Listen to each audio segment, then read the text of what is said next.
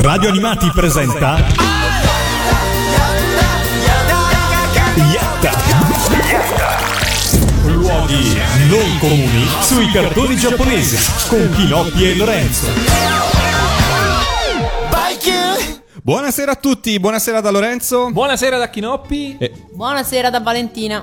Bentrovati a questa nuova puntata di Yatta Ben trovati, questa puntata comincia così in maniera scoppiettante. Chi non lo sapesse, noi è da eh, 20 minuti che ci stiamo ascoltando la versione canica, la versione canina eh, della sigla di D'Artacan, eh, che è una- un'esperienza che non auguro veramente a nessuno, eh, però in realtà questa cosa c'entra un po' con eh, diciamo la categoria, il genere di cartoni di cui andremo a parlare questa sera.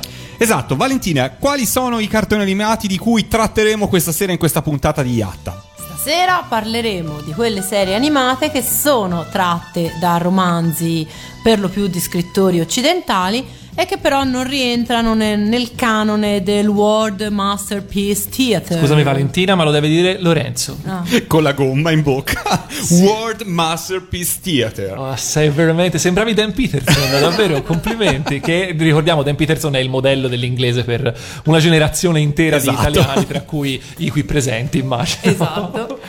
Insomma, dicevamo, eh, dei Meisaku, ovvero del World Masterpiece Theater, eh, avevamo parlato in una puntata, in una delle prime puntate eh, di eh, Yatta, una puntata che era piaciuta molto ai nostri ascoltatori e eh, ci rendevamo conto che effettivamente eh, c'era tutta un'altra, mm, un, altro folto gruppo eh, di serie molto famose, molto celebri, molto amate dal pubblico italiano che eh, pur non essendo appunto ufficialmente Meisaku avevano insomma hanno tutta una loro dignità e sono anche tra l'altro difficilmente categorizzabili in un altro modo. Cioè perché non sono solo serie di orfani non sono solo serie di eh, cioè, c'è un po' di tutto e lo vedremo stasera E lo vedremo stasera, quindi insomma tante serie conosciutissime, devo dire, per la maggior parte, poi c'è qualcosa che magari si è un po' persa dagli schermi da un po' di tempo e scopriremo anche il perché. Da dove riprendiamo il nostro racconto? Attraverso appunto questi romanzi di, o- di scrittori eh, occidentali che sono diventati poi famosi anche in Oriente. Allora, intanto io direi cominciamo a, eh, per chi non avesse ascoltato la nostra puntata sui Meisaku, nel eh, capire cos'è che fa la definizione di Meisaku, cioè cos'è che eh, stabilisce che una serie è, è parte appunto dei Meisaku e quali invece no. Eh, I Meisaku sono, quindi World Masterpiece Theater, è una serie di serie eh, a cartoni eh, che molto semplicemente sono eh, stati prodotti dalla Nippon eh, Animation E solo dalla Nippon e solo Animation. Nippon Animation e sono stati trasmessi in uno specifico slot del palinsesto di eh, Fuji Therapy, Fuji TV, una eh, TV eh, giapponese. Quindi eh, già questo ci aiuta a effettivamente riconoscerli bene perché per anni a quell'ora, quel giorno c'è sempre stato un prodotto di, di questa serie. In realtà il la definizione di Meisaku nasce con Heidi. Heidi non era ancora eh, World Masterpiece Theater, però ebbe un successo talmente strepitoso, talmente eh, risonante non soltanto in Giappone ma anche all'estero che eh, fece de- dette diciamo eh, il via alla canonizzazione del genere che appunto oltre ad avere dei connotati eh, di palinsesto e di produzione aveva anche dei connotati di eh, sia di eh, qualitativi se vogliamo perché comunque si parla di prodotti che per l'animazione televisiva del tempo erano estremamente ben fatti con dei budget estremamente più alti rispetto alla media eh, e diciamo che eh, si basavano tutti o quasi, no tutti, su no quasi tutti, ci sono piccole eccezioni eh, su eh, romanzi occidentali, romanzi eh, quasi sempre per, eh, per ragazzi, eh, sempre quasi sempre di, atto- di autori europei o comunque occidentali, Ehm, sempre mantenendo una certa aderenza al materiale originale, quindi certamente eh, per serie che dovevano essere spesso raggiungevano la cinquantina di puntate, che era un anno di, di trasmissione.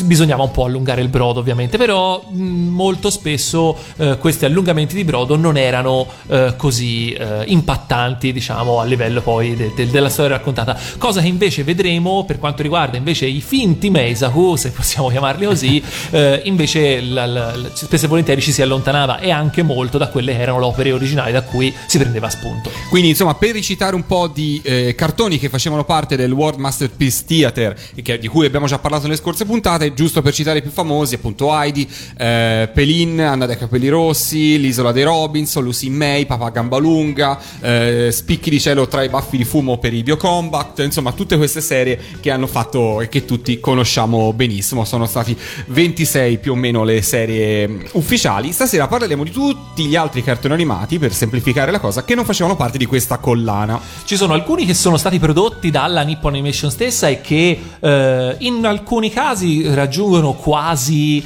eh, gli standard qualitativi dei Meisaku ufficiali, altri invece sono stati prodotti da, altre, da altri studi, da altre case di produzione. Secondo me, mio personalissimo parere, eh, alcuni anche superando eh, per certi versi la qualità eh, dei prodotti di Nippon Animation, altri invece decisamente no, sempre a mio parere. E anche qui abbiamo tutta la puntata per andare per a disquisire, Esatto. per disquisire. Abbiamo lanciato un contest oggi pomeriggio sulla nostra pagina ufficiale di Facebook e più tardi poi insomma ne parleremo. Eh, fra due serie assolutamente cult e insomma dopo sveleremo. Nel frattempo se vi volete mettere in contatto con noi potete farlo anche in chat in diretta, cercate il mio profilo Facebook Lorenzo Animati, mi vedete nella foto perché ho un mangiadischi in mano e con l'altra mano me magno un 45 giri, chiedetemi l'amicizia se non l'avete già fatto e attraverso quello potrete chattare con noi in diretta. Oppure commentate i post sulla nostra pagina Facebook, quindi Radio Animati, cliccate mi piace anche perché più tardi posteremo qualche fotina carina in questa puntata siamo riusciti a recuperarla e insomma la condivideremo insieme. Nel frattempo partiamo con un po' di musica. Perché no? Perché con, no? Con quale delle serie di cui parleremo fra poco vogliamo partire? Io non ne ho la più pallida idea eh, perché comunque insomma di, di- di sigle sono tantissime, le serie sono tantissime, tra l'altro non ho ancora nemmeno idea esattamente di quali serie andremo a parlare. Perché Valentina è preparatissima, noi la seguiremo, come si dice in questo Esatto, caso. esatto. Allora, visto che l'abbiamo citata prima e che è una serie mh, carina, insomma, in Italia eh, ha avuto un successo, insomma, non fortissimo. Sto parlando dell'Uccellino Azzurro, in particolare. È una serie anche un po' triste, perché insomma ha la sua dose di tristezza. Da un bel po' che non va in tv, è uscita in un'edizione in DVD niente male. E la sigla italiana, la conosciamo tutti, è quella di Giorgia Lepore con i cori dei mitici Super Robots. Questa invece è la sua sigla giapponese. Inizia così la nuova puntata di Yatta di questa settimana su Radio Animati.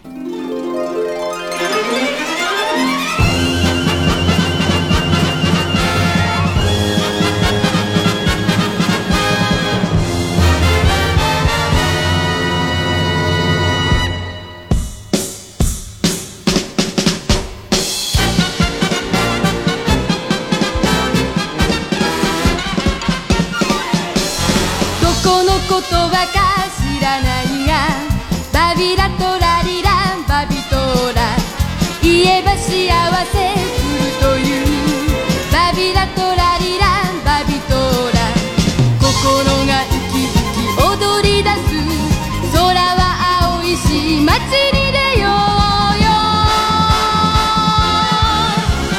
バビラトラリラバビトラ。バビラトラリラバビルーラ。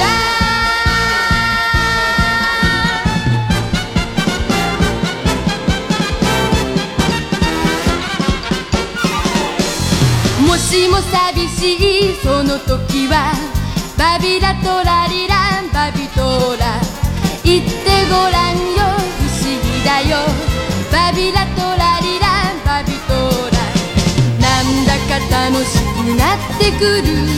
何かいいこと起こりそうだよ。バビラトラリラ。バビトラ。バビラトラ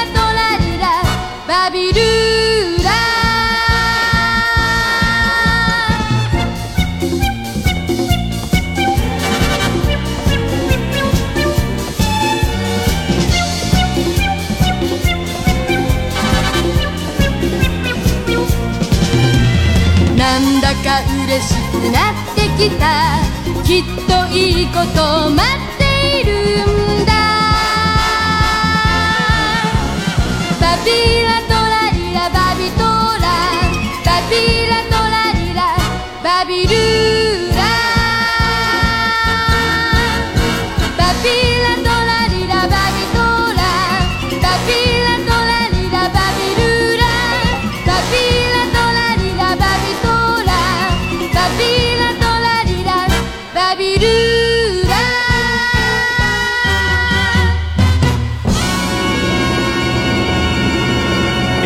time. Cominciamo, cominciamo quindi questa puntata di Yatta all'insegna della musica scoppiettante delle sillabe in libertà, come nel ritornello di questa canzone, la sigla originale di Titil Mitil e l'uccellino azzurro che appunto abbiamo appena ascoltato perché sono ridondante e lo ridico un'altra volta. Eh, ci segnala il nostro amico nonché collaboratore eh, Freccia che eh, lui si ricorda eh, che questa canzone era utilizzata eh, come musichina di sottofondo di un videogioco degli anni 80 alla fine eh, alla fine si è ricordato anche quale, ovvero Amidar, che era un gioco che mi ricordo anche, è stato anche, se non sbaglio, richiamato Amigo in un'altra versione. Eh, ora però la, la, agli spettatori non gli interessa. Andiamo avanti e eh, dice cosa non infrequente perché spesso e volentieri i videogiochi di produzione giapponese, anche arcade dei primi anni 80, avevano eh, come sottofondo delle sigle di anime. Quindi altra curiosità che così abbiamo snocciolato. Si riciclava tutto, dai, facciamo così. Sì, ecco, diciamo mettiamola- così. mettiamola in Mettiamola in questi termini. Allora, cominciamo un po' a parlare di quelle che sono le appunto le, alcune delle serie. Alcune di queste serie, quindi serie. non fanno parte dei World Masterpiece Theater, abbiamo deciso di raggrupparle un po' per generi. Quindi pas- partiamo dalla categoria che Valentina ama di più, E- ovvero tutte le serie di animazione tratte da romanzi europei con, diciamo, protagonisti animali. E chi non le ama queste serie? Eh, io in realtà non le sopportavo, però eh, vanno citate perché si tratta di due serie della- di produzione della Nippon Animation che non fanno parte de- dei Mesaku canonici perché nelle intenzioni della casa di produzione avrebbero dovuto costituire ehm, un filone a parte. Si tratta delle serie tratte dai romanzi di Ernest Seaton, che uno fu uno scrittore americano, uno scrittore eh, naturalista, ehm, fu, un- eh, fu uno dei, più- dei principali sostenitori delle- della causa degli indiani d'America, fu addirittura uno dei fondatori dei Boy Scout. In America, in, in generale nei paesi anglofoni, questi libri che hanno quasi tutti per protagonisti eh, gli animali. Sono famosissimi, sono tuttora letti nelle scuole. Eh, da noi invece sono abbastanza sconosciuti, tant'è che adesso vedremo non, sono- non tutti sono stati nemmeno tradotti. Da, eh, dai romanzi di eh, Ernest Seaton, la Nippon Animation ha tratto due serie. La prima, Jackie, l'orso del Monte Tallac, nel 1977, arrivata eh, in Italia solo sulle tv private intorno agli anni 80 tratta da un romanzo che si intitola Monarch, The Big Bear of Tallac, che però da noi non è mai stato nemmeno tradotto. Nemmeno tradotto, quindi insomma non è un romanzo Non che da noi un- ha avuto no, no. grande fortuna. non ha formato le nostre anime giovanili. E lo scoiattolo Banner, che invece fu ehm, realizzato nel 1979, anche questo è arrivato in Italia negli anni 80. È una serie mh, che non ha goduto di, di molte repliche, non esiste nemmeno una versione in DVD. E ehm, purtroppo, però. Eh, devo dire che questa fa parte un po' di quelle serie di cui non avrei mai detto fosse stata tratta da un, da un romanzo. e- Tant'è che e invece anche oggi, quando abbiamo postato l'argomento, molti su alcuni, qualcuno sulla pagina Facebook di Radio Animati ha detto banner tratto da un romanzo. Ebbene sì, Ebbene Banner sì. è tratto da un romanzo che più che un romanzo è una raccolta di racconti che si intitola Animali eroi nella traduzione italiana Animal Heroes ehm, che esiste perché in Italia è stato tradotto negli anni 20 ma è stato ristampato negli anni 70 così che vi posso dire che nella biblioteca scolastica dove che frequentavo io alle elementari c'era, C'era. e c'era anche il capitolo dello scoiattolo Banner Si chiama così banner anche mi nel. pare di sì, io devo dire la verità. Adesso non ti ricordi, Non- però potrebbe essere. Beh, se qualcuno lo ha a casa oppure ha avuto modo di vedere il libro, ce lo scriva sulla nostra pagina Facebook, così leggiamo il messaggio in diretta. E tuttavia queste due serie non hanno avuto successo in Giappone. Ma perché? Ma chissà perché. Eh, e quindi poi la Nippon Animation ha abbandonato il progetto di trasformarle, diciamo, in, un- in una serie Meisaku indipendente. Sono rimaste, sono rimaste da sole.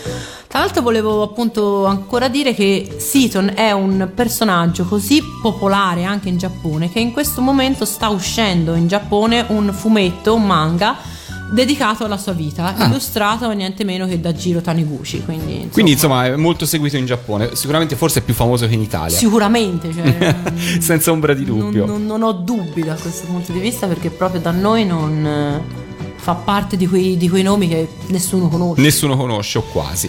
Eh, tra l'altro, su, invece, per quanto riguarda lo scoiattolo banner, eh, io vorrei tenerci eh, a, a precisare che è la serie dove c'è Zio Gufo Cornuto. Che veramente, veramente un nome, cioè un personaggio così, cioè non solo viene ai noi tradito dalla compagna, ma porta anche sfortuna. Quindi, insomma, io vorrei, vorrei che tutti adesso mh, ci, ci concentrassimo per mh, così lanciare un pensiero di speranza a Zio Gufo Cornuto. Togliamo la base un secondo e concentriamoci. Fatto, ok, Bene, ripartiamo. bene, bene. allora io direi di proseguire con la musica. Ascoltiamoci non tanto Banner quanto Jackie. Ok, visto che parliamo di animaletti, visto che parliamo della versione Fabuland dei cartoni animati giapponesi, ci avevano tentato. Ci ascoltiamo la opening originale giapponese di Jackie l'orso del... Del Monte Tallac. Sentivi?「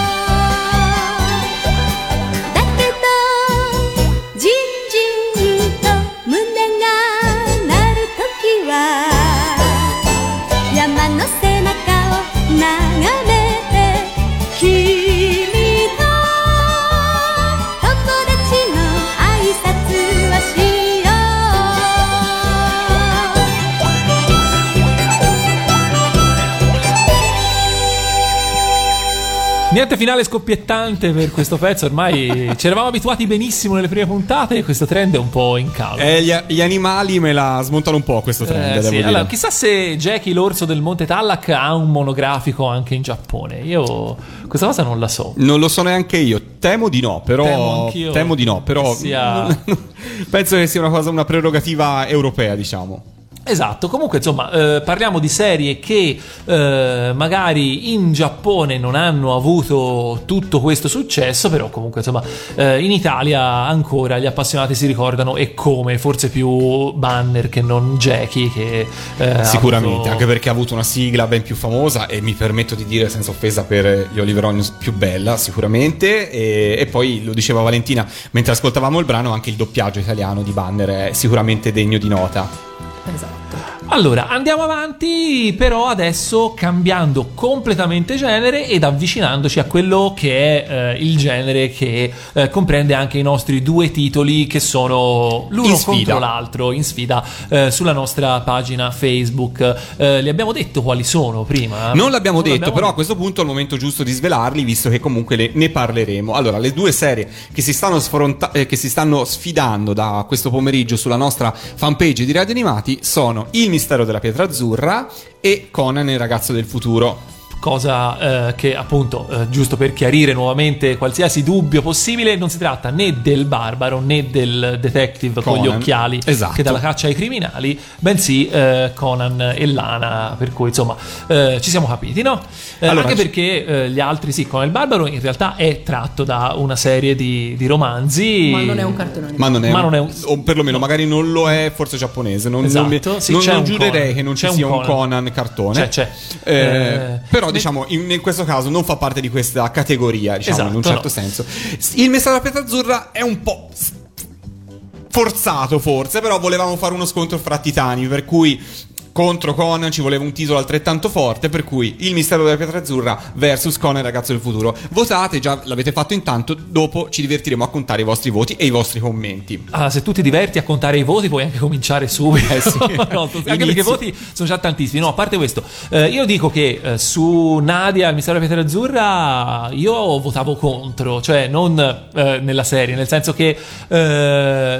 Per me non doveva nemmeno rientrare in questa puntata perché eh, secondo me ha, eh, prende tutta una serie di spunti e suggestioni da Verne, ma non soltanto, anche magari da eh, un po' questo tipo di, di- di- di fantascienza dei primi del Novecento, molto eh, rimasticata un po' da un sacco di opere, eccetera, eccetera. Non ci vedo dei, dei- dei rimandi proprio precisi. Però l'abbiamo Eh, detto in apertura, insomma, se nei Mesaku la fedeltà rispetto al libro era perfetta, in questo caso ci può essere una sp- ispirazione. Diciamo, in questo caso è, molto ispirato. Esatto, è estremamente elasco il rapporto. Comunque, Valentina, cosa Da quale possiamo- partiamo nelle serie legate in qualche modo alla fantascienza? Ah, sicuramente dovremmo partire da Conan. Prima va detto una cosa, che ehm, il- i Mesaku canonici non prendono spunto da romanzi di fantascienza. E probabilmente perché era un target, eh, quello dei lettori di fantascienza, non- che non corrispondeva a quello che poi sarebbe stato il, il target, diciamo, de- delle serie eh, Meisaku. E quindi mh, le serie tratte da romanzi di fantascienza non rientrano nel canone, anche se eh, una- una- un anime come Conan, secondo me, aveva tutte le caratteristiche per rientrarci. Ah, aggiungo solo una cosa eh, a margine, ovvero che eh, in realtà appunto la fantascienza in generale anche in quegli anni in Giappone andava fortissimo, Eh, ci sono stati veramente tantissimi scrittori di fantascienza che in quegli anni hanno venduto tantissime copie in Giappone, quindi scrittori giapponesi che poi per tutta una serie di motivi, eh, principalmente perché probabilmente all'epoca era difficile tradurre un romanzo di fantascienza dal giapponese all'inglese o comunque ad altre lingue, quindi eh, sono quasi tutti autori sconosciuti all'estero, però insomma non è che in Giappone eh, la fantascienza sia nata con, con eh, Gonagai o con Gundam, decisamente era una cosa che esisteva da ben prima. Che poi lo stesso Gundam in realtà prende ispirazione, anche se magari alla lontana, dai romanzi di Ian Line, che era uno scrittore di fantascienza americano. Quindi in realtà Quindi c'era. tutto torna. Sì, sì. Allora, io direi quindi possiamo iniziare con Conan, il ragazzo del futuro. La serie ehm, produzione Nippon Animation del 1978 è andata in onda negli anni 80 da noi sulle tv locali, quindi anche da noi non ha avuto passaggi Passaggi su eh, canali esatto, televisivi su canali importanti, questo è un po' un peccato perché la serie sicuramente avrebbe meritato sicuramente una visibilità televisiva maggiore. Allora, è una serie tratta da un romanzo da, eh, che si intitola The Incredible Tide, la marea incredibile che ehm, all'epoca in cui andò in onda il, can- il cartone animato in Italia era inedito. È stato eh, pubblicato in Italia solo alla fine degli anni 90 con questo titolo. Tra l'altro tutti gli appassionati de- di Conan lo conoscevano perché il titolo veniva, eh, veniva cioè, c'era il titolo proprio del, del romanzo fra, tra i credit della serie. Tutti addirittura potevamo titoli, leggere. di, addirittura Eh, titoli di testa, se non Esatto, sbaglio. sì, sì. Eh, Sì, sì, sì, sì. Una delle vero. rarissime volte in cui veniva scritto anche nei credits italiani. Esatto. Si tratta di un romanzo di fantascienza eh, molto, molto canonico, mh, insomma abbastanza ehm, che, che rimane abbastanza sui binari della, della fantascienza degli anni 50-60. Siamo appunto in un futuro mh, in, in un futuro che all'epoca sembrava molto lontano, il 2028, in realtà oggi non lo è più neanche tanto, siamo. ci siamo quasi. Ehm, la Terra è stata quasi distrutta da una non meglio precisata, da una non meglio precisata guerra, da una catastrofe a cui si accenna in realtà soltanto, soltanto vagamente. Eh, l'umanità è sopravvissuta in piccoli gruppi che si ignorano peraltro, eh, quindi ognuno di questi gruppi pensa di essere l'unico, l'unico sopravvissuto c'è un, eh, una potenza che ehm, pretende di prevaricare sulle altre attraverso una tecnologia mh, che viene vista in modo abbastanza negativo nel romanzo, ma questo aspetto secondo me viene enfatizzato parecchio anche nella serie animata. C'è il protagonista Conan che eh, insieme a, a, a Lana o Lanna come si chiama nel, nel romanzo deve trovare lo scienziato che ha come al solito la soluzione a tutti i problemi, che guarda caso è anche il nonno della, della ragazzina, quindi il, ehm, il romanzo poi ha molte, eh, molte pagine mh, di descrizioni tecniche come era, mh, come appunto prevedeva eh, la, la- la regola della, della fantascienza di quegli anni. Nel cartone animato tutte queste parti sono invece state tagliate, si è data molto più spazio alla, alla parte avventurosa, quindi alle, alle- alle peripezie di Conan e Lana alla ricerca prima del nonno, poi eh, alla loro, diciamo, al loro scontro con eh, Lepka, se non ricordo male si Sì. chiamava eh, che è il dittatore, che è il, è il cattivo del- della serie, il vero cattivo della serie. Poi tutta ci sono tutta una serie di personaggi che sono presenti nel- nella versione animata, ma non sono presenti nel romanzo, come per esempio i vari ehm, i vari capitano Dice, eh, Jimsy, Mosley.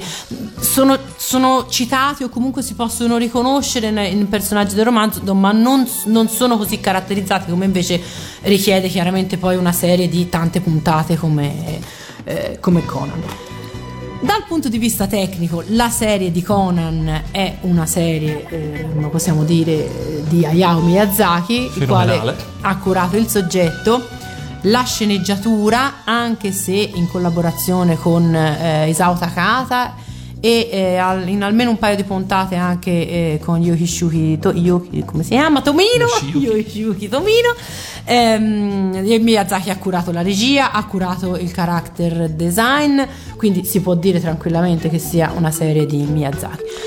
Ed è Nippon Animation. Ed Tornando quindi al discorso della comunque maggiore qualità dei prodotti Nippon Animation dell'epoca, eh, anche qui si vede che siamo di fronte a un prodotto che è di un'altra qualità rispetto ad altri, ad altri coevi. Tra l'altro uno dei pochi cartoni animati che secondo me è una delle poche serie che non sente anche da un punto di vista tecnico il passare del tempo. Cioè comunque pur visto ad oggi a distanza di mm, 40 anni quasi, eh, resta comunque una serie che tecnicamente è bellissima. Considerate però che non ebbe successo alla prima messa in onda, perché la Nippon Animation, non considerandolo appunto un Meisaku, lo mandò in onda in un orario ehm, probabilmente non consono, non, non adatto al pubblico e eh, dal momento... Oltretutto c'era anche un altro problema, siccome la serie veniva realizzata man mano eh, che, cioè anzi veniva messa in onda man mano che veniva realizzata, mh, è, capi- è capitato più di una settimana che la messa in onda saltasse, Saltasse. per problemi appunto di realizzazione, quindi questo non ha contribuito a, a, diciamo, a far affezionare il pubblico alla prima messa in onda. Ma successivamente è un No, cartone animato che si è riscattato? Credo proprio di sì. Beh, sulla scia del fatto che di lì a una decina d'anni il nome di Hayao Miyazaki sarebbe stato un nome eh, che, che tutti in Giappone conoscono, proprio, e con tutti intendo veramente tutti, beh sì, eh, qualsiasi cosa hanno scritto Miyazaki sopra eh, è, è diventata famosa, quindi anche questa serie è stata riscoperta. Eh, è stato fatto anche una sorta di. Si era visto l'altra volta che è stato fatto anche una sorta di, di remake a un certo punto. Mi sbaglio? Mi Non, sbaglio non ho questo ricordo, non ho questo ricordo. Allora forse mi sbaglio. Comunque, insomma, eh, niente di. eh, la serie è assolutamente super, iper famosissima, nonché eh, ovviamente. Getta un po' le basi per quello che diventeranno anche i temi ricorrenti di Miyazaki, che eh, anche dopo il successo di questa serie riesce, diciamo, a mettersi in proprio eh, e a eh, così poi nello studio Ghibli decidere lui, comandare lui eh, e eh, insomma eh, in Laputa si trovano tante delle- del- dei temi che ci sono poi in Conan e che ritorneranno poi più avanti lo vedremo anche in Nadia perché eh, forse la, la puntata di sta- il contest di stasera il vero vincitore potrebbe essere Laputa pensandoci bene Poi spiegheremo perché. esatto Ci ascoltiamo la sigla di Conan, la sigla giapponese di Conan, in Italia lo conosciamo come Gior- con Giorgia Lepore, qua in Giappone invece la canta, non lo so, lo vediamo dopo chi la canta. Ce l'ascoltiamo nel frattempo su Radio Animati, questa è Yatta.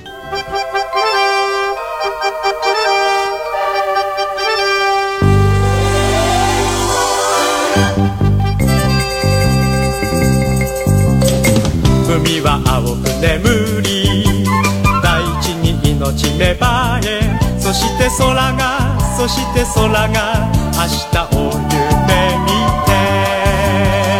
ほら生まれ変わった地球が目覚めの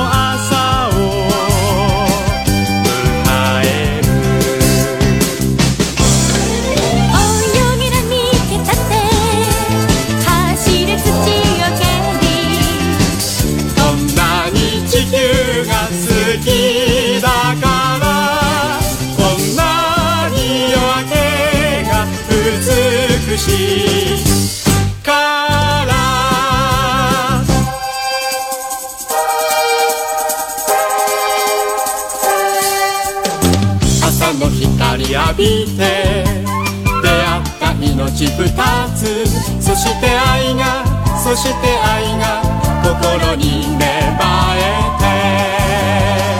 ほら生まれ変わった二人が望みの朝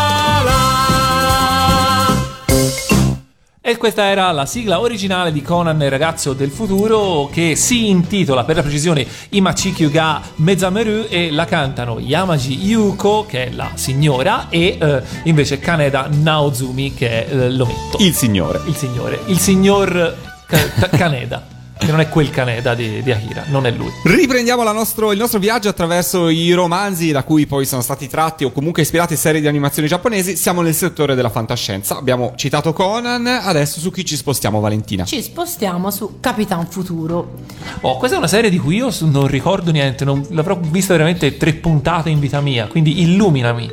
Allora, ti illuminerò, intanto ti dico che è tratta da una serie di romanzi, è ispirata via diciamo, a una serie di romanzi di uno scrittore americano, eh, si chiamava Edmund Hamilton, che aveva appunto scritto questi romanzi con protagonista Kurt Newton, detto Capitan Futuro, che era uno scienziato, il quale aveva tutta una serie di avventure spaziali in compagnia di un eh, gruppetto di amici che nel, eh, nella serie animata sono diventati eh, l'immancabile biondina che eh, gli fa da spalla eh, e, i due, e, la- e le macchiette comiche che sono il, eh, il cyborg e il suo amico che in qualche modo forse richiamano i due, i due droidi di guerre stellari, quantomeno il, ehm, il doppiaggio li- in qualche modo forse li, li- li richiama. Devo dire che, fra l'altro, il character design proprio del protagonista di Capitan Futuro. È molto americano secondo Esatto, me, cioè sì. nel senso eh, ha poco di nipponico o di riconducibili altri eroi di quel periodo. Mi chiedo se in Giappone la serie ha avuto, diciamo, in Italia si è sempre detto che questa serie è arrivata perché è stata acquistata insieme ad altre serie, nel pacchetto c'era anche Capitan Futuro, a un certo punto è arrivato anche Capitan Futuro in Italia. Così insomma ci è stato raccontato chi ne ha realizzato la sigla in Italia. In Giappone invece come si è evoluta la cosa? Ma eh, in Giappone non ho notizie che abbia avuto un particolare successo, credo sia finita nel dimenticatoio, anche perché purtroppo va detto una cosa. eh, La, la qualità delle animazioni non è, eh, non è eccellente, non è una di quelle serie che rimane, che rimane ne- nella memoria probabilmente. Ha avuto invece grandissimo successo in Italia, in Francia e in Germania. In Germania Capitan Futuro è ancora un, eh, un personaggio molto, molto popolare. Non ha avuto invece nessun successo eh, nei paesi anglofoni, dove invece i romanzi di Hamilton erano conosciuti. Per la verità sono conosciuti anche in Italia. eh, di- ehm, la bibliografia di Hamilton è stata quasi tutta tradotta, si trovava perlomeno, eh, ora non so dirti se sia ancora disponibile, comunque negli tra gli anni 70 e gli anni 80 eh, sono stati tradotti tantissimi romanzi di Hamilton. Credo però che la serie di Capitan Futuro sia quella forse meno, meno presa in considerazione dai vari Urania, dai vari Cosmo, serie Argento, Oro che hanno, che hanno tradotto l'opera di Hamilton. Tra l'altro Capitan Futuro come serie a me piaceva moltissimo perché c'era, eh, c'erano le spiegazioni scientifiche. Cioè, a un certo punto il dottor Simon eh, si rivolgeva ai telespettatori e spiegava, quantomeno dava una spiegazione pseudoscientifica del fenomeno eh, o dell'arma o del eh, insomma diciamo o del, mm, del problema spaziale che in quel momento Capitan Futuro stava, eh, stava affrontando con delle spiegazioni che se erano plausibili per, eh, per la fantascienza degli anni 40 già negli anni 80 erano superati Non stavano in piedi. non stavano in piedi io ricordo la puntata in cui eh, c'è un- uno dei tanti cattivi che Capitan Futuro deve affrontare il quale l'ha preso prigioniero potrebbe eliminarlo ma invece di eliminarlo banalmente come uno potrebbe pensare or- costruisce una macchina per creare un buco nero per poi buttarci dentro Capitan Futuro, come se il buco nero appunto fosse un- una cosa che si può creare così in mezzo a un'astronave. E il dottor Simon spiegava agli spettatori come questa macchina sarebbe dovuta funzionare. Esatto, quindi con, col, col ditone, con l'indice eh, del- ammonitore del, de- di chi fa la spiegazione e vedete bambini, questo è come si crea un buco nero. esatto. Ma Vabbè, non però ci perlomeno- provate, Ti guarda attacco. Ma non ci provate da soli, eh. dovete avere sempre la supervisione di un adulto. O come la morale in fondo ai cartoni animati di Man, insomma, diciamo, Esatto. diciamo così. Più che Esatto. la morale c'era proprio la spiegazione. Eh, io nel frattempo sto eh, così s- sleggiucchiando qua e là mentre Valentina parla. Io cerco di eh, integrare le sue informazioni con altre e dico che i- le opere legate a Capitan Futuro al romanzo sono ben 27, quasi, Esatto. tutti, quasi tutti i racconti, però è in assoluto la serie più lunga di Hamilton. E eh, la cosa che, che- che sto leggendo adesso e che mi fa abbastanza ridere eh, è che ehm, molti, eh, molti critici hanno eh, così notato un miglioramento nelle, nella- diciamo da un certo punto in avanti delle storie di Capitan Futuro. Eh, questo miglioramento coincide col matrimonio dell'autore con un'altra scrittrice di fantascienza che probabilmente ha diciamo dato una mano a cercare di, di- di quadrare un po' il cerchio nei racconti del capitano che dice prima di quello erano una serie di quasi manuali tecnici veramente che poi invece anche i personaggi cominciano ad avere un'anima Un'anima, un, un po' di spessore, esatto, diciamo. un tocco femminile ci voleva Benissimo. Ehm, ce l'ascoltiamo la sigla giapponese a questo punto di Capitan Futuro. Io Ce direi l'abbiamo. ce l'abbiamo, ce l'abbiamo. Stavolta Hiroshi ha fatto i compiti. Bravo Hiroshi. e ce l'ascoltiamo. Capitan Futuro a Yatta su Radio Animati.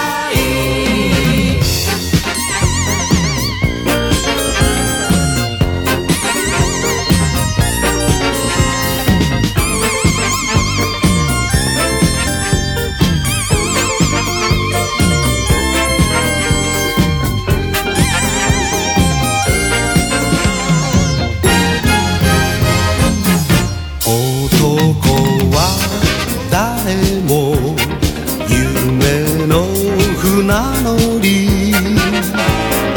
少年の日の憧れ死ぬ時まで忘れずに抱いてるものだよ。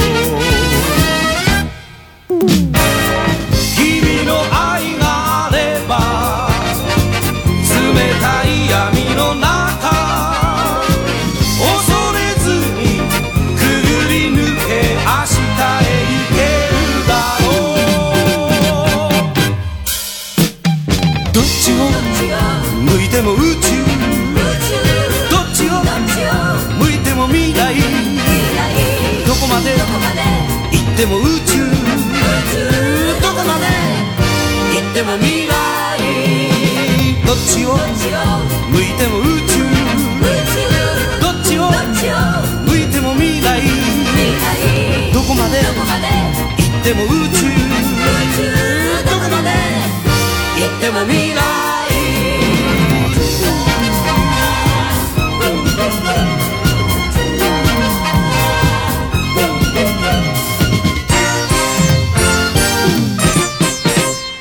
Yatta Radio Animati in diretta per questa puntata dedicata ai romanzi, da cui poi sono state tratte serie. Ma su Capitan Futuro, di cui abbiamo appena sentito la sigla giapponese, mi ricordo c'era un personaggio che eh, in qualche modo mi ricorda il nostro Hiroshi, però non mi ricordo qual è. Mm, aiutami a elencare un po' di personaggi. 8 forse? No, non era 8. 8 non era 8, era però è vero, non lo so. eh, Eh, c'era, c'era il robot che si chiamava Greg. Oppure. Oppure c'era, eh, vabbè, la ragazza Joan, però non credo fosse. No, no, lei. sento che comunque lo hai citato. Sì? Diciamo così. Sì, Allora penso, otto. Ok, penso di capito, sì. Penso di sì. capito, ho capito. Vabbè. Bene, torniamo a noi. Salutiamo Matteo e riprendiamo ehm, la nostra puntata di Yatta parlando di serie fantascientifiche o avventurose, diciamo.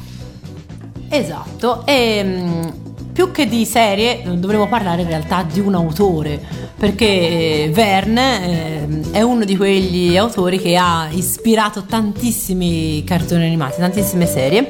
E cominciamo in realtà con una che ehm, di fantascientifico non ha niente e per le caratteristiche che ha in realtà avrebbe potuto essere un, un Meisaku canonico. Non fosse stato perché ehm, non è una serie nata per la tv giapponese ma è una coproduzione della Nippon Animation eh, con una televisione spagnola. E per questo in Giappone non, non andò in onda al momento della, della produzione ma solo molti anni dopo. Stiamo parlando del Giro del Mondo di Willy Fogg che è prodotto appunto nel 1983, arrivato in Italia nel 1985, è arrivata in Giappone solo nel 1987 e mai trasmessa integralmente in Giappone. Purtroppo non esiste una versione DVD. Dico purtroppo perché secondo me questa è un... era veramente un gioiellino come serie, era mm, bellina, era abbastanza fedele al romanzo, fatto salvo il fatto che aveva come protagonisti gli animali antropomorfi, che non sono mai stati la mia, la mia passione. Lo avevamo capito, sai. Avevamo un dubbio che non ti piacessero, Valentina, però um, ok. Antropomorfi o meno non ci interessa. Esatto. Ehm, però ehm, poche sono le pochi comunque sono abbastanza limitati i cambiamenti rispetto al, rispetto al romanzo originale e ehm, è una serie che ha avuto tanto successo in Europa, in Spagna soprattutto, dove poi è stato addirittura eh, realizzato un seguito, però non più, ormai eh, i giapponesi non avevano più, non hanno più avuto voce in capitolo, e, mm, però appunto ha avuto abbastanza successo anche in Italia, ci Beh, sì, sì, sì, esatto. la, la sigla dei La mitici sigla. Oliver Onions più tutta la colonna sonora di tutte le canzoni che poi hanno fatto parte della colonna sonora sia in italiano che in spagnolo, anche in inglese su- mh, suggerirei, potrei controllare in archivio su Radio Animati, però è una di quelle sigle la cui sigla eh, degli Oliver Onions è stata poi riportata in tante altre lingue, quindi insomma ha avuto un notevole successo. Esatto, è un vero peccato che anche questa non esista in DVD. e Non manchi- esiste in Italia, credo che in Spagna Eh, ci sia. In Spagna sì, in Spagna da noi c'è. purtroppo no. Da noi ancora purtroppo no. Nonostante poi sia stato un cartone animato che è andato in onda alla serie alle 20 su Italia 1, Eh. per cui ha avuto anche un, eh, un successo eh, notevole qua da noi e molto famosa. Esatto. Proseguiamo il nostro viaggio e ovviamente parlando di Verne... eh, non- è proprio lui che ci introduce al secondo contendente della serata, ovvero il mistero della pietra azzurra. Allora, eh, come abbiamo detto prima, era una serie su cui c'è stato dibattito se inserirla o non inserirla, perché non è veramente tratta da nessun romanzo. Prende piuttosto ispirazione da almeno tre romanzi di Verne: 20.000 leghe sotto i mari, 5 settimane in pallone e l'isola misteriosa, che sono comunque tre romanzi molto famosi, molto conosciuti di Verne, però effettivamente nessuno dei tre può essere considerato il romanzo del mistero della pietra azzurra. Questa mh, serie animata in 39 episodi, realizzata dallo studio Gainax, che è lo stesso che poi realizzerà Evangelion, E che qui erano la prima serie. Esatto, la prima realizzazione. Alla regia Hideaki Anno, che poi sarà il regista di Evangelion. Nonché la persona che in questo momento eh, Hayao Miyazaki ha ufficialmente decretato come il suo successore morale. Immaginate te. E niente Cos'era meno- questo commento? Cos'era questo commento fra le righe, Valentina? Io trovo che siano ab- abbiano due visioni abbastanza Diverse. diverse, Ok. del- in generale dell'animazione, ma comunque contenti loro. E a proposito di Hayao Miyazaki, le leggende, perché in realtà poi di questo si, si tratta, visto che ah, io non sono mai riuscita a verificarle, dicono che il soggetto del mistero della pietra azzurra sia in realtà proprio di Hayao Miyazaki.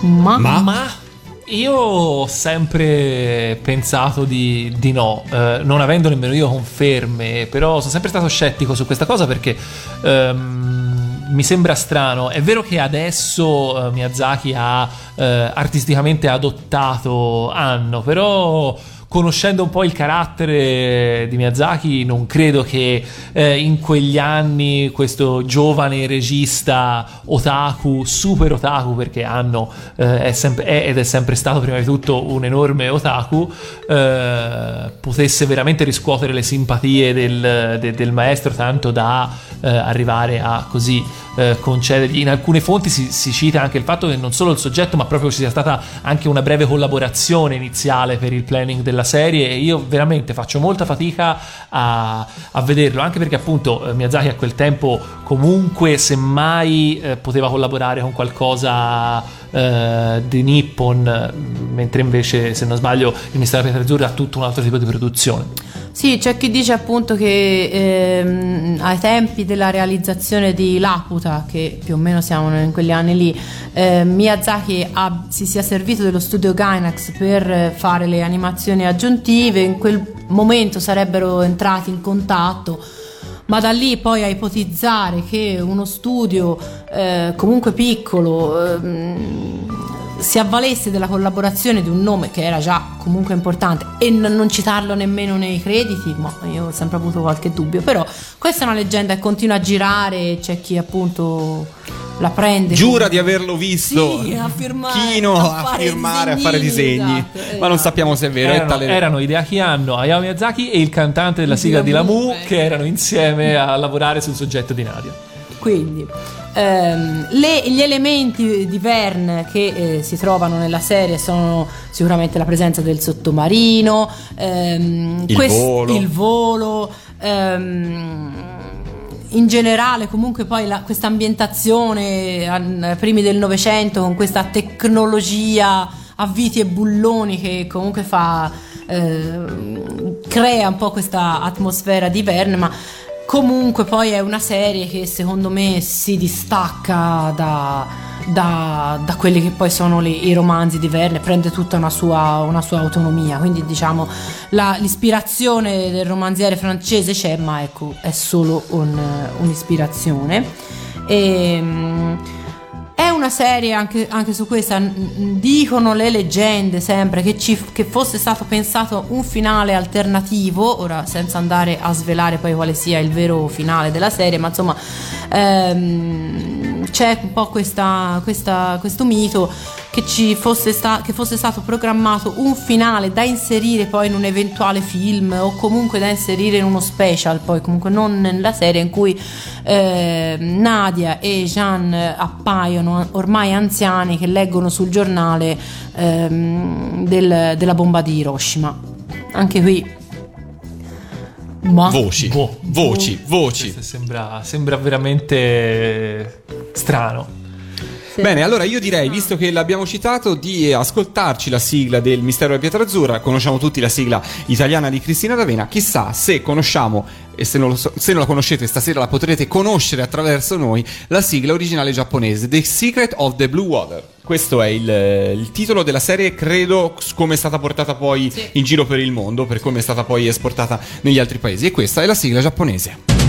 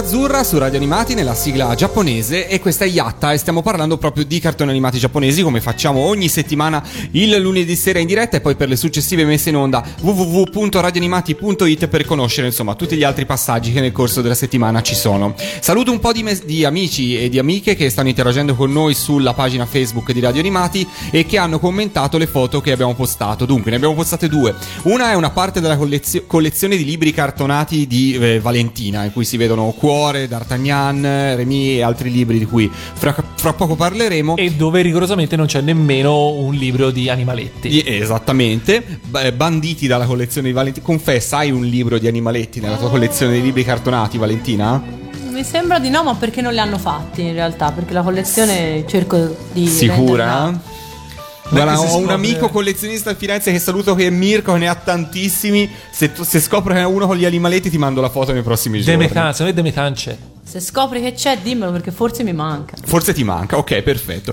E invece mi volevo soffermare sull'altra foto che abbiamo postato sempre della tua collezione, ovvero eh, la, eh, il libro di eh, Conan, il ragazzo del futuro. Allora, c'è chi non sapeva minimamente che esistesse un libro, lo saluto in particolare il eh, Diego, mentre sia Elisabetta che Francesco lo hanno letto e hanno detto entrambi meglio il cartone. Tu Valentina che lo hai letto, che cosa puoi dire? Sì, concordo. Concordi? Anche perché eh, io l'ho letto da grande, cioè è, è un libro per bambini, ragazzi comunque, e da noi è arrivato quando io ero ormai grande, quindi il confronto per quanto mi riguarda Non c'è. non c'è stato qua. Confermo, io non sono riuscito ad arrivare in fondo. Ti sei annoiato prima? Io sì. Io non non sono una persona che si sforza a leggere un libro fino in fondo quando dopo arrivi a metà e non ti piace per niente. E allora Elisabetta e Francesco, vedete, qua c'è chi come voi lo ha letto e la pensa esattamente come voi. Quindi insomma, è così. Proseguiamo il nostro viaggio attraverso le serie. Dove siamo arrivati, Allora, Valentina? siamo sempre nella fantascienza con cui chiudiamo, giusto per ricordare che i romanzi di Verne hanno ispirato anche I segreti dell'isola misteriosa e anche qui un'ispirazione secondo me molto molto Blanda. molto blanda e eh, Il segreto della sabbia che invece è una delle serie più recenti E devo dire a me è piaciuto. che io ancora non ho sabbia. visto ma che invece recupererò perché esatto mi, mi ispira molto e poi chiudiamo con Ulisse 31 che è una versione fantascientifica dell'Odissea realizzata dalla TMS per il mercato europeo nel 1981 una serie probabilmente dimenticabile se non fosse che eh, si avvale dei disegni del character design di Shingo Araki che l'ha eh, trasformata in un oggetto di culto al punto che in Giappone dove non era andata in onda perché non era neanche pensata per i giapponesi è stata mandata in onda nel 1988 su richiesta precisa dei fan di Shingo Araki che, che sostenevano appunto non potevano vivere senza vedere Senza vedere Ulisse 31. l'uomo dal baffone a manubrio, se non Esatto, sbaglio. esatto, Qualcosa del una genere. cosa- E No, quindi- tra l'altro, eh, serie Ulisse 31 che mh, aveva effettivamente un, un che di diverso, no? lo si vedeva anche ai tempi che eh, non era proprio tutta giapponese, aveva qualcosa di diverso. Però poi vai a leggere, lo riguardi con gli occhi cose, e vedi che era appunto Terribile, Shingo Araki. no, No, era Shingo Araki al character design, eh, Kawamori eh, sulla parte del- dei mecha e tutto quanto. Quindi una roba che effettivamente eh, metteva insieme dei nomi altisonanti. Ma eh, non mi stupisce, ne approfitto un attimino per fare un breve- una breve parentesi più tecnica, perché appunto hai, eh, hai nominato chi l'ha prodotta eh, dal lato giapponese per la TMS, la Tokyo Movie Shinsha, eh, alla quale secondo me si devono eh, quelli che tra queste serie di pseudo Meisaku eh, sono quelle dal punto di vista diciamo proprio della, della bellezza de- del- dell'animazione eh, quelle migliori. E molte perché si sono potuti avvalere dell'opera di eh, Osamu Dezaki regista animatore scomparso ai noi recentemente ha eh, una, ha una cioè, veneranda età di non mi ricordo quanto ma comunque insomma ha una bella età eh, a cui si devono per esempio eh, Remy a cui si deve l'isola del tesoro a cui si deve eh, Marco Polo che tra le serie appunto Pseudo sono le più eh, belle, tra le più belle secondo me almeno visivamente, eh, ricordiamo poi appunto stiamo parlando di colui che ha curato la versione animata di Rocky Joe, di Lady Oscar, di Jenny la tennista, quindi eh, si parla appunto di uno dei davvero grandissimi dell'animazione giapponese eh, che anche insomma in questo campo ha dato, eh, ci ha messo del suo. È proprio di Remy adesso andiamo a parlare. Tra l'altro Remy si avvale dei, dei character design di Akio Sugino che anche, anche, lui secondo me è uno dei motivi del successo di queste serie perché sia Remy che Marco Polo hanno i suoi, eh, i suoi disegni che sono inconfondibili e meravigliosi secondo me. Remy le, su- le, Re- Remy, le sue avventure, il titolo italiano della serie tratta da Senza famiglia di Hector Malot, un, eh, una serie eh, che veniva millantata come una serie in 3D, tant'è che per vederlo la Questo prima volta fatto in Italia, Esatto, è stata in Italia. in Italia. Sappiate che per la prima messa in onda nel 1979 il Radio Corriere eh, regalava gli occhialini colorati per poterlo vedere in 3D. Occhialini che io possedevo e che ho tenuto per moltissimi anni senza avere la più pallida idea eh, Del pezzo di perché- antiquariato Esatto. avevi e poi l'hai buttati. Sì, esatto. ok. Né più né Invece ora ti potrebbero servire per entrare al cinema senza pagare il sovrapprezzo con il biglietto per il 3D e invece, ti tocca pagare. eh, invece sì. Remy, eh, le sue avventure, il romanzo Senza famiglia, forse uno dei più strappalacrime, ma anche secondo me molto bello, eh, che sia mai stato pubblicato. In, in Italia io credo sia stato trainato dal successo di Remy perché in tutte le biblioteche scolastiche è comparsa la versione con i disegni più o meno tarocchi eh, della serie animata ed è, credo, anche una serie che ha avuto molto successo in Giappone, tant'è che ne è stata realizzata poi una versione in cui Remy diventa una bambina, non so perché, ehm, probabilmente per riproporre la serie e boh, farne una versione... Forse più, più adatto a un pubblico femminile. Sì, perché esatto, lo, ripetiamo, lo ripetiamo qualche volta, spesso e volentieri per capire se eh, un, eh, un anime, un manga giapponese è uno shonen, ovvero eh, rivolto ai maschietti, o uno shoujo, ovvero rivolto alle eh, femminucce, bisogna vedere il sesso del protagonista. Se è maschio è per maschi, se è femmina è per femmine. Quindi Remy, l'originale era pensato per il pubblico dei maschietti. Non era in anche 3D, se- diciamo che aveva Non qualche effetto 3D. di animazione un po' innovativo per l'epoca, soprattutto nella sigla, se non sbaglio, si vedeva a un Esatto, certo punto eh, qualitativamente- questo scenario che si muoveva in maniera indipendente rispetto ora al protagonista. Non saprei, c'è anche una descrizione tecnica di questa cosa che sto descrivendo, però se non sbaglio Remy, anche da un punto di vista dell'animazione, introdusse alcune cose che erano innovative. Da lì a dire che fosse in 3D, beh, d'altra parte abbiamo avuto Atlas, UFO Robot, Esatto. quindi chissà che cosa avevano Chissà tradotto cosa dal c'era. giapponese. E, sì, appunto, qualitativamente Remy è comunque un, un gran bel prodotto. Un vero peccato che non esista in DVD, ma io spero. Chissà se prima o poi arriverà- Che prima o poi arriverà perché quello veramente eh, meritava.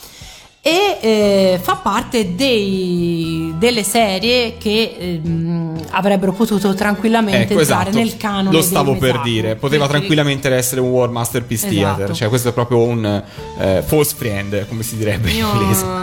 il perché non, non si era entrato, vabbè, certo, perché, Perché non è era nella della TMS. Nippon, Perché la esatto, TMS perché non era della- della Nippon. Ehm, una altri, altri- altre serie che eh, avrebbero potuto rientrare nel canone, ma che per motivi vari non sono rientrati, Piccole donne, che aveva un titolo eh, giapponese lunghissimo. Piccole donne da non confondere con una per tutte e tutte per una, Esatto. perché quella faceva parte Quella proprio stranamente invece The War Masterpiece Theater. Fra le due serie, secondo me, invece aveva più senso che rientrasse Piccole donne. Perché? che in Italia conosciamo, giusto per dare un riferimento visivo a chi ci sta ascoltando, la sigla è quella Tutti abbiamo un cuore di Cristina D'Avena, quelle piccole donne lì.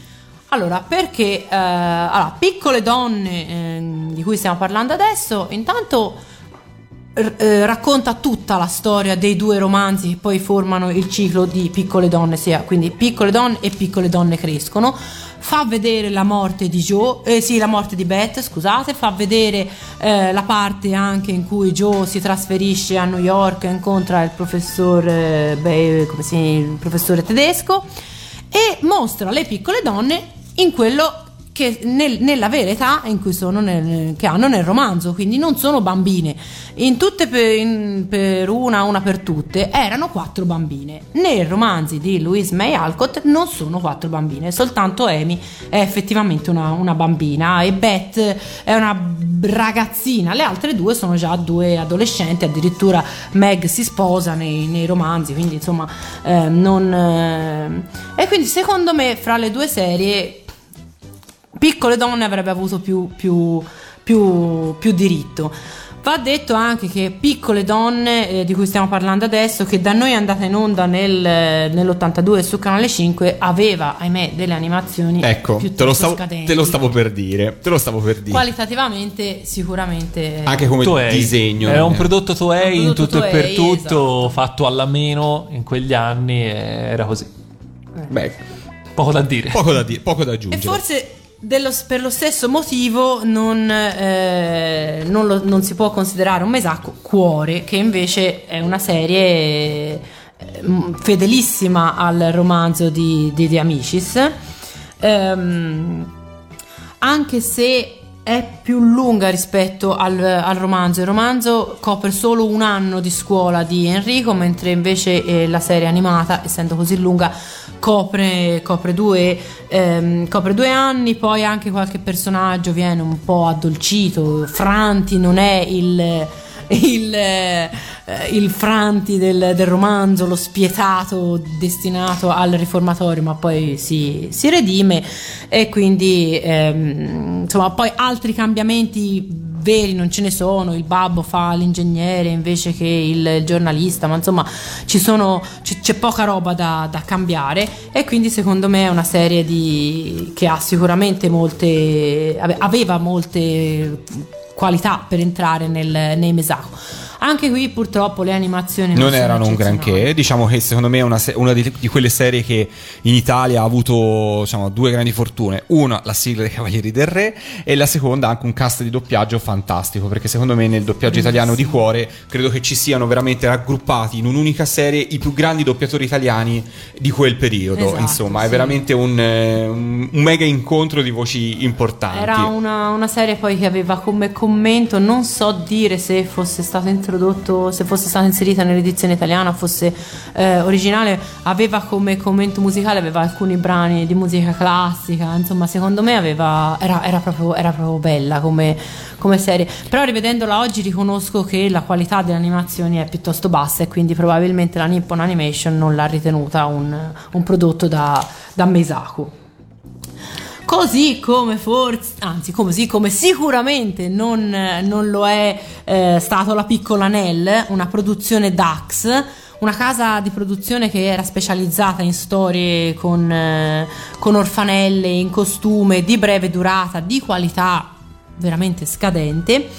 Ehm, anche questa è arrivata in Italia. Perché è arrivata in Italia la piccola Nell? Chissà, perché Chissà. c'era bisogno di importare tante serie. Esatto, perché le serie DAX sono state importate tutte, quasi tutte, almeno che io. Probabilmente sappia. costava anche poco importarle, Esatto. aggiungerei. Tratta da un Beh, non romanzo. che fossero tantissime quelle dell'epoca, No, no? infatti, cioè, quattro, si, tra- si parla di Isabelle de Paris, Julie Rosa di Bosco, tutte Jenny dai serie, lunghi capelli. cioè, tutte serie estremamente cult. Laurent de Garnier, tutti i nomi.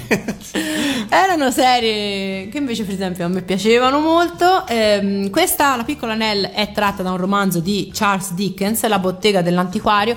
Uno dei romanzi di Dickens che all'epoca, quando uscì, ebbe più successo, al punto da aver creato dei veri e propri fenomeni di isteria di massa. Sappiate che quando arrivò nel porto di New York la nave che trasportava ehm, i manoscritti, insomma, del- dell'ultimo capitolo, le stampe del- dell'ultimo capitolo, la nave fu presa d'assalto dai fan che attendevano di leggere la fine di questa, di questa storia. Ma perché E Dickens scriveva su un atollo sperduto nel No. Pacifico e quindi... Dickens scriveva in Inghilterra e i romanzi di Dickens venivano pubblicati a puntate, quindi anche in America arrivavano a Ah, puntate, quindi com- un po' come oggi con le serie TV di Ok, oggi. Pensavo fosse nell'isola di Lost, No, tipo. Era quello il viveva- segreto. Viveva in Inghilterra e quindi in America arrivavano con, eh, con, con comprensibile ritardo, quindi cioè, passava tanto tempo fra, fra un, eh, tra un episodio e un altro, quindi tra una puntata e un'altra del romanzo e questo.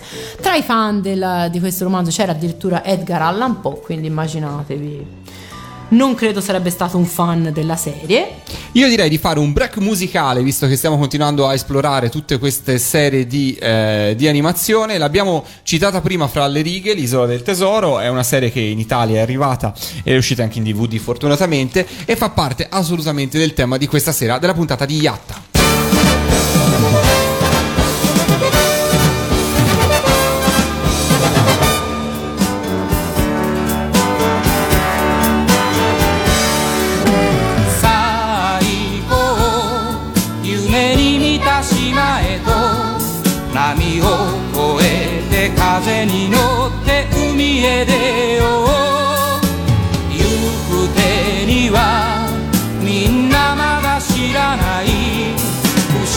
aí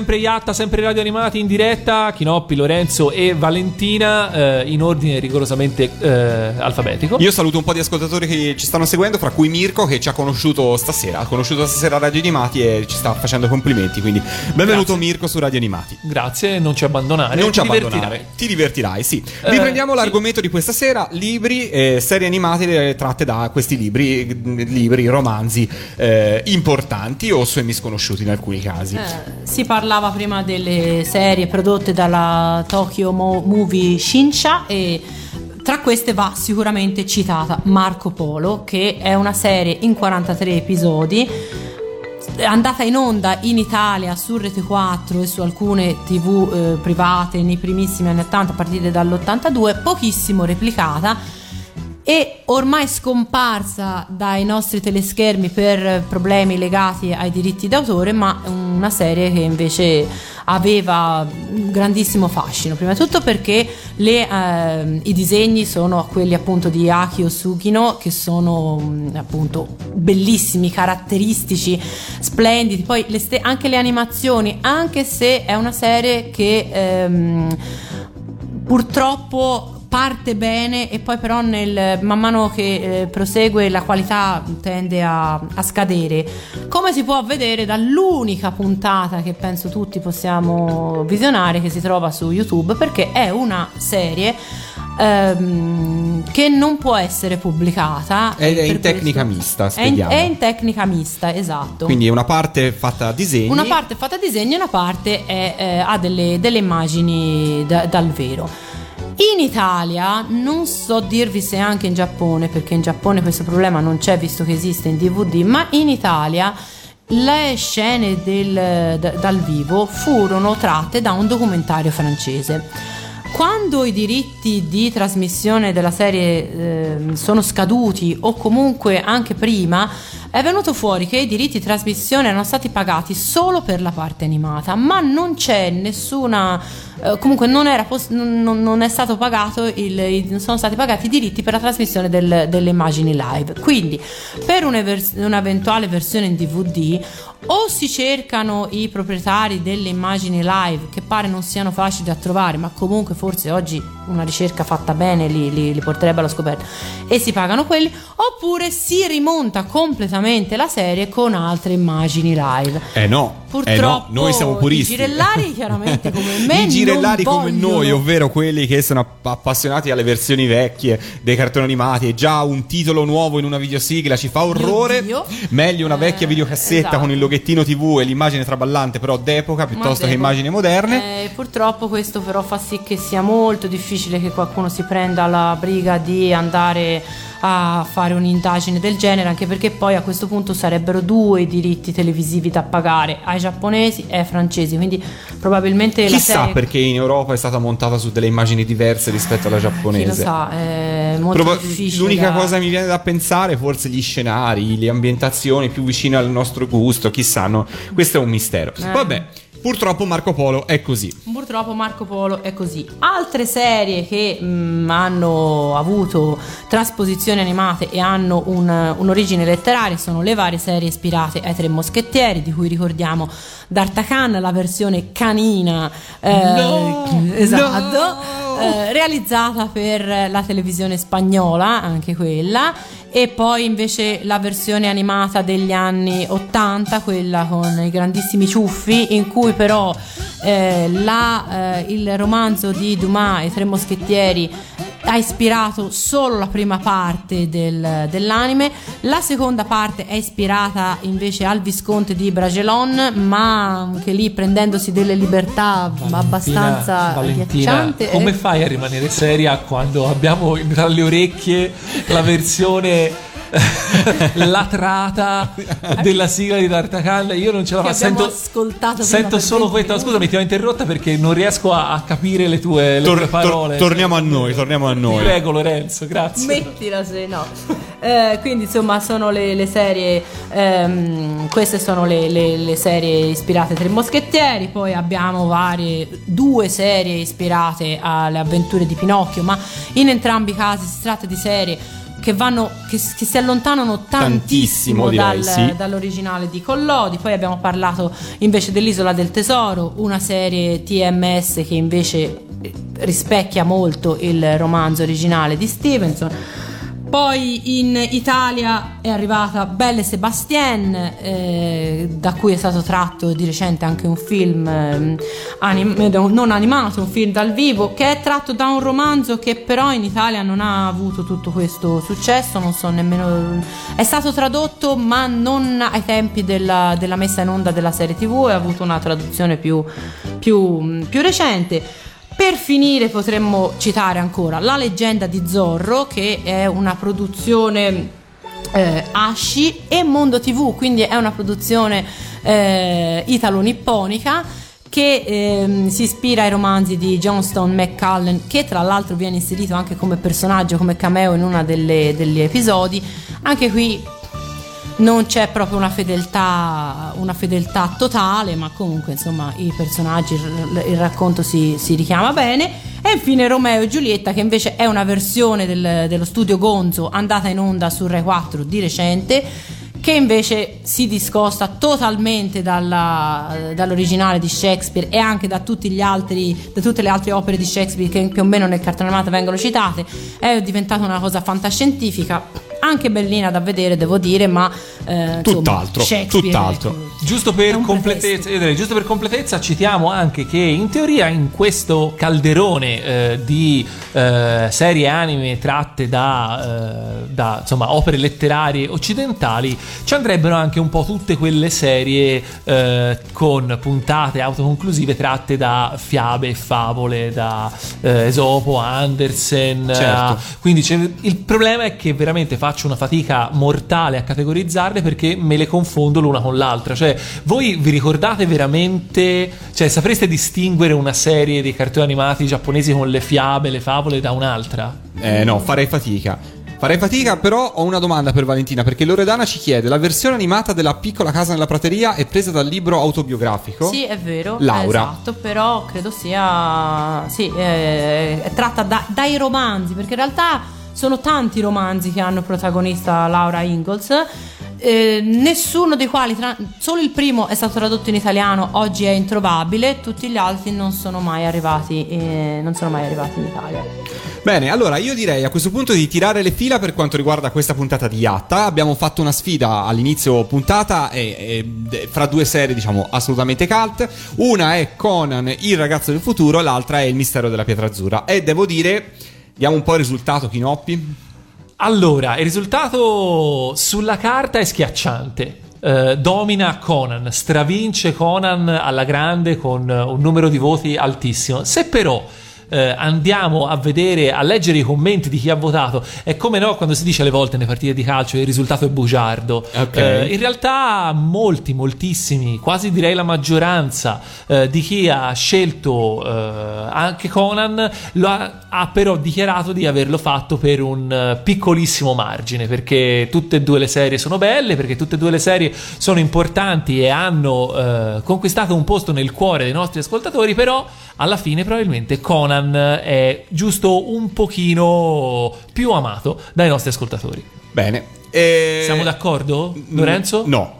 Io sono molto più affezionato a Conan Anch'io. rispetto al mistero della pietra azzurra. Ma infatti ha vinto Conan. Oh, sì, no, no, quindi sono d'accordo sul risultato. Non, Ah. non avrei mai Ah, detto ok. che per me le serie sono alla pari. Secondo me c'è Esatto. proprio un dislivello incredibile. Anch'io. Non me l'abbiano i fans del Mistero della Pietra Azzurra. Amo la sigla di Cristina e tutto, però secondo me le serie Conan è veramente difficilmente comparabile anche se fra altre serie di altri generi. Eh, col Mistero della Pietra Azzurra, secondo me il, mister- il- il mistero, il confronto non regge. Ecco, questo è il mio personalissimo parere. Bene, allora, Tiriamo le fila di questa puntata di Yatta. Io direi di salutare, di ringraziare tutti gli amici che sono stati collegati con noi, che hanno interagito con noi sulla nostra pagina mh, Facebook o, o sul mio profilo personale Lorenzo Animati. Ci ritroviamo la prossima settimana con un nuovo argomento. Potrete trovare gli altri orari di messa in onda su www.radioanimati.it. Per salutarci, ci ascoltiamo una delle sigle giapponesi che in Italia ha avuto un testo in italiano che conosciamo ed è la sigla di Belle e Sebastien. Quindi, insomma, ogni tanto riusciamo a trovare qualche cameo di, di questi.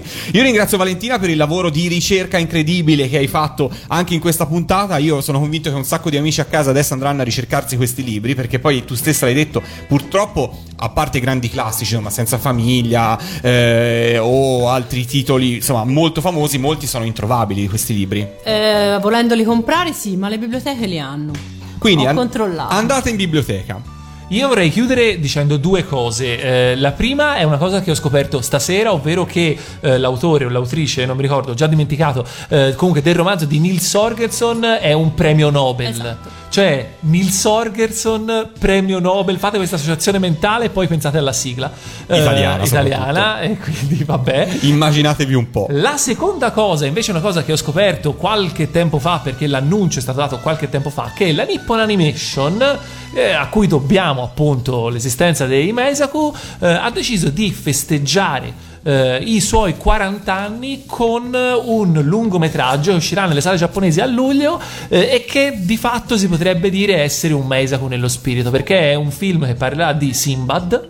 Eh, e alla cui eh, realizzazione partecipe- parteciperà un animatore eh, ex Studio Ghibli eh, e che quindi si pensa possa eh, ridare, insomma sembra che lo stile debba proprio riprendere un po' quello dei Meisaku diciamo originali e io personalmente non vedo l'ora di vedere questo film spero che sia possibile vederlo anche in Italia perché insomma Speriamo di sì. ho delle aspettative E tra 30 anni Yatta parlerà della leggenda che vuole Hayao Miyazaki tra gli autori. Tra 30 di anni noi saremo già internati, quindi Esatto. credimi Valentina sarà così.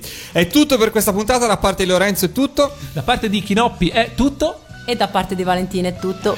Buona serata, restate su Radio Animati perché solo qui trovate un mondo di sigle TV. Yatta!